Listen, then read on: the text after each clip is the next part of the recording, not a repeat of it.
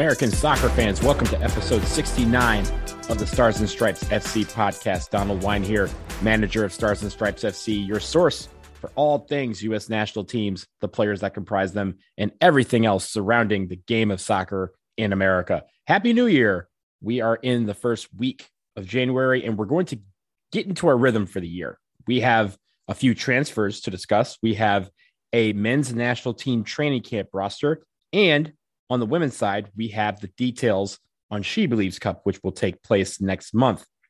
But I wanted to kick things off with the transfer window because for Americans, we've talked about how this transfer window could be quite busy. And it got off to a busy start right at the stroke of midnight on January 1st. We had a couple of transfers that I think were worth mentioning. The first one, again, happening on January 1st, Daryl Dike making a move to West Bromwich Albion. It is a nine and a half million dollar deal, tr- permanent transfer. There were talks about it being a loan that could convert into a transfer, but it is a permanent transfer. He leaves Orlando City for England. And in this deal, with the nine and a half million dollar transfer fee, there is a nice sell on fee for Daryl Dike should he move elsewhere for Orlando City. I think this is a pretty good move for Dike. He is going to a team that is right now fourth in the table in the championship. They are fighting for automatic promotion to the Premier League, and he can help do that for them. They also have an opportunity to qualify via the promotion playoffs. And right now, they're in prime position to do that. Again, they're in fourth place. They are trying to move up. They're they're not far away from automatic promotion position. But Daryl Dike brings some much needed firepower to West Brom. And I think for a lot of people, this is a pretty good move for him in the sense that he has the added pressure of trying to get a team to the premiership, but he doesn't have the pressure of being on a team that's destined for relegation. He can show off his stuff. He's going to get playing time. And I think that's the most important thing for Daryl Dike. So congrats to Daryl on the move to West Brom. I think we'll talk about the big transfer in just a minute, but I did want to note that James Sands is also on the move. He will leave the MLS Cup champion New York City FC and he's going to Rangers FC in Scotland on loan, an 18 month loan with an option to convert it to a permanent transfer at the end of that loan. So, James Sands, midfielder, defender, he gets to go to one of the top teams in Scotland. Now, we talked in the last episode about how Scotland has kind of fallen off a little bit, and James Sands is going to have to work hard to make sure that he remains in the eye of Greg Berhalter when we are talking about camps and, and, and qualifying for matches. There is a World Cup this year, obviously. So he wants to make sure he is continually in the heart and mind of Greg Berhalter when he's filling out these rosters. But moving to Rangers FC, he will get a UK work permit. He will be able to use that to possibly move to England if this goes well. And again, Rangers FC, he's in a prime opportunity to play in Europa League. He's in a prime opportunity to compete every single week for a team that is always trying to go for the title in Scotland. They're not, they don't like second place there. Second place is usually to their rival Celtic. He will be a part of that derby, which is one of the fiercest rivalries in the world. So James Sands, again, a possibly good move. I know a lot of people agree with me when I say that the Scottish Premier League is one where we hope guys don't go because it's very physical and guys play a little bit reckless but James Sands has the opportunity to succeed there, and I hope he does that. I think everyone is talking about the biggest transfer so far of this window. And again, we're only, you know, a few days into 2022. Ricardo Pepi will move to FC Augsburg. That deal was completed on January 3rd. It is a $20 million deal plus add ons, which is the richest deal in MLS history. It also breaks the club transfer record for Augsburg by almost double. He comes in to a Bundesliga side who is trying to stay afloat in the Bundesliga there right now in hovering around 14th or 15th place. They're trying to move their way up to mid-table and they think Ricardo Pepi can be the guy to help them do that on the offensive end.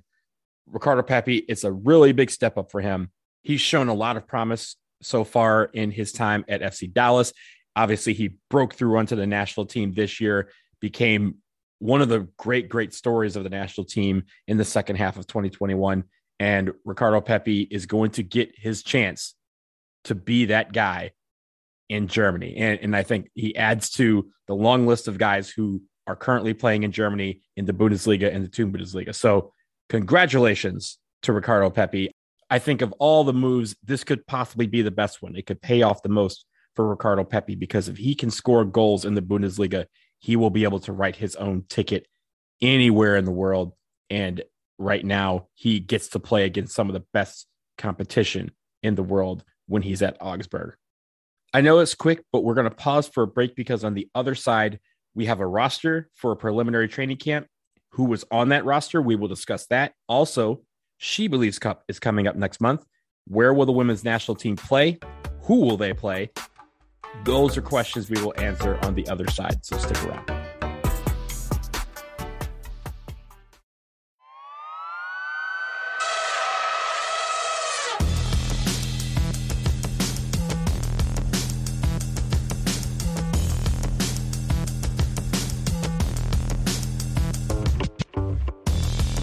We are back here on the Stars and Stripes FC podcast, and we turn to the men's national team. Not the players necessarily, but the team. The United States men's national team, as we all know, has a very important month to kick off 2022. We have World Cup qualifying resuming at the end of the month. And so, with MLS based players currently in their offseason, head coach Greg Berhalter was trying to make sure that they are match ready for these games because for them, the MLS players will not see regular season competition until the end of February. So, what does he do about that? Well, normally in most years, the United States national team would have a January camp where guys would come in, train. They would have one or two matches, uh, friendlies. They would have one or two friendlies against outside competition. And we got some of that last month with the December camp. That was a way to keep these guys in shape. But now in January, he is calling for a training camp, just a training camp, no matches associated with this camp. But he is calling in 19 players starting tomorrow, where they will train in Phoenix for a couple of weeks ahead of the start of the main international window where European based players can come into camp. So, European based players are not included in this camp. It occurs outside the window. Obviously, they are in the middle of their seasons, barring any COVID issues. But those players from Europe that Greg Berhalter will call upon for the World Cup qualifying window will join some of these guys that are in this camp that will start tomorrow in Phoenix. So let's go through that roster and let's talk about who is going to be in camp in this preliminary camp for the United States. Goalkeepers, we have Sean Johnson, we have Gabriel Slonina, and Matt Turner. We've seen those names before. Slonina was in the camp in December. Obviously, Matt Turner and Sean Johnson have been in several camps for the United States men's national team and have caps in goal for the team. Defenders George Bello, DeJuan Jones, Brooks Lennon, Aaron Long, Miles Robinson, and Walker Zimmerman. Again, few guys that are a couple we have one new name to that list, DeJuan Jones from the New England Revolution, but all the other guys have seen camps. We welcome back Aaron Long, who has been out with a lengthy injury, and he starts to get into shape to see if he can be one of the center backs that is on the World Cup qualifying roster. At midfield, we have Kellyn Acosta, Cole Bassett, Djordje Mihailovic, Sebastian Lletget, Christian Roldan, and Jackson Yueill all guys that we've seen before, all guys that should be familiar to most national team fans. It, it seems like we have a couple of guys that are trying to work their way into the mix in Cole Bassett and Djordje Mihailovic. Finally, forwards, only four forwards Paul Arriola, Jesus Ferreira, Jordan Morris, and Gyasi Zardes. Again, guys that we have seen in camps before. We welcome back Jordan Morris to the team, and he looks to fight to be one of those forwards that is called into the main camp in a couple of weeks. So there's your roster for the preliminary January training camp that will take place starting tomorrow, runs through the 21st. And when the window opens on January 24th, that's when we will see the European players come in.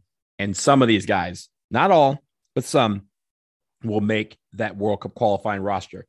This will be a great chance for them to get match ready There'll be some conditioning. There will be a lot of competition because all these guys want to stand out to prove to Greg Berhalter that they can be counted on for these three games that are coming up, these three all important games in Columbus, Hamilton, and St. Paul, Minnesota.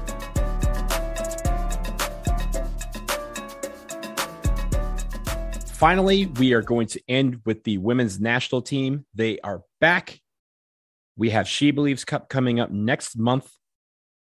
And the United States women's national team is going to have three new opponents in this She Believes Cup.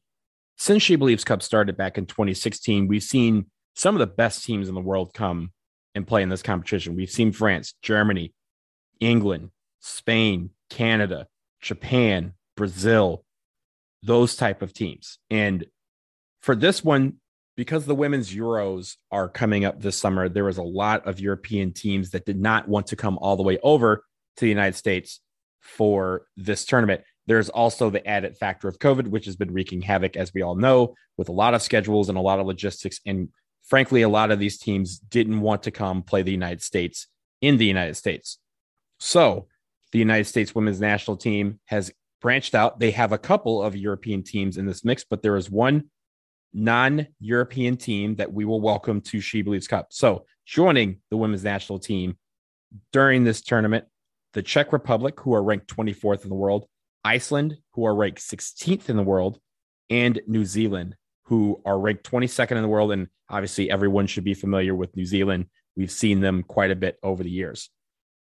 It all starts in Carson, California on Thursday, February 17th, where the women's national team will face Czech Republic. That is at 11 p.m. Eastern Time. It will be on ESPN. They stay in Carson for the second match, which will be on Sunday, February 20th, a 3 p.m. Eastern Time kick on ABC, where they will face New Zealand. And then finally, we have on Wednesday, February 23rd, the team will travel to Frisco, Texas, just outside Dallas, where they will end with Iceland, 9 p.m. Eastern Time on ESPN. So I I kind of like that we are facing some teams that are unfamiliar to U.S. women's national team fans. Of course, in the sense of New Zealand, we just saw them last year in the Olympics in the group stage. We beat them six to one. But for the Czech Republic, it's just the second time that the women's national team have ever faced them. Their lone matchup as the Czech Republic was back in 2000. So it's been 22 years since we have lined up against the Czechs. The women's national team beat them back then eight to one at a tournament that took place in Australia. They have played the former Czechoslovakia once before that, and that was a 0 0 draw in 1988. Fun fact about Czechoslovakia they are the only team that does not have an overall losing record against the women's national team. Our team is just that good. And I feel like there would not be a team that we face that we can't beat going forward. Iceland last saw the United States in the 2015 Algarve Cup in the group stage. But you have to go back to 2006 to find the last time Iceland played the United States women's national team on American soil. That was a 2 1 stoppage time win just down the road from me in Richmond, Virginia. So the Czech Republic, New Zealand, Iceland, three pretty good teams, decent teams. They're not obviously the world beaters that we are used to playing in She Believes Cup, but when we were talking about the Women's World Cup, because as we know, qualifying for that and the Olympics is this summer, we need to start playing some of these teams that are not in our comfort zone, teams we have not seen before that we could possibly see in a World Cup group stage or round of 16 knockout stage. That's what this tournament is all about replicating what it would be to play a couple of these teams in a highly competitive environment. So two games in Carson, California, one game in Frisco, Texas. That's your She Believes Cup. And that will do it for episode 69 of the Stars and Stripes FC podcast. Thank you all so much for listening. As always, make sure you subscribe to this podcast. Rates and reviews are awesome and they really help. So, five stars if you like what you're hearing. If you have questions for the show, send them to ssfcpodcast at gmail.com. So, we will be back again next week. So, until then, take care.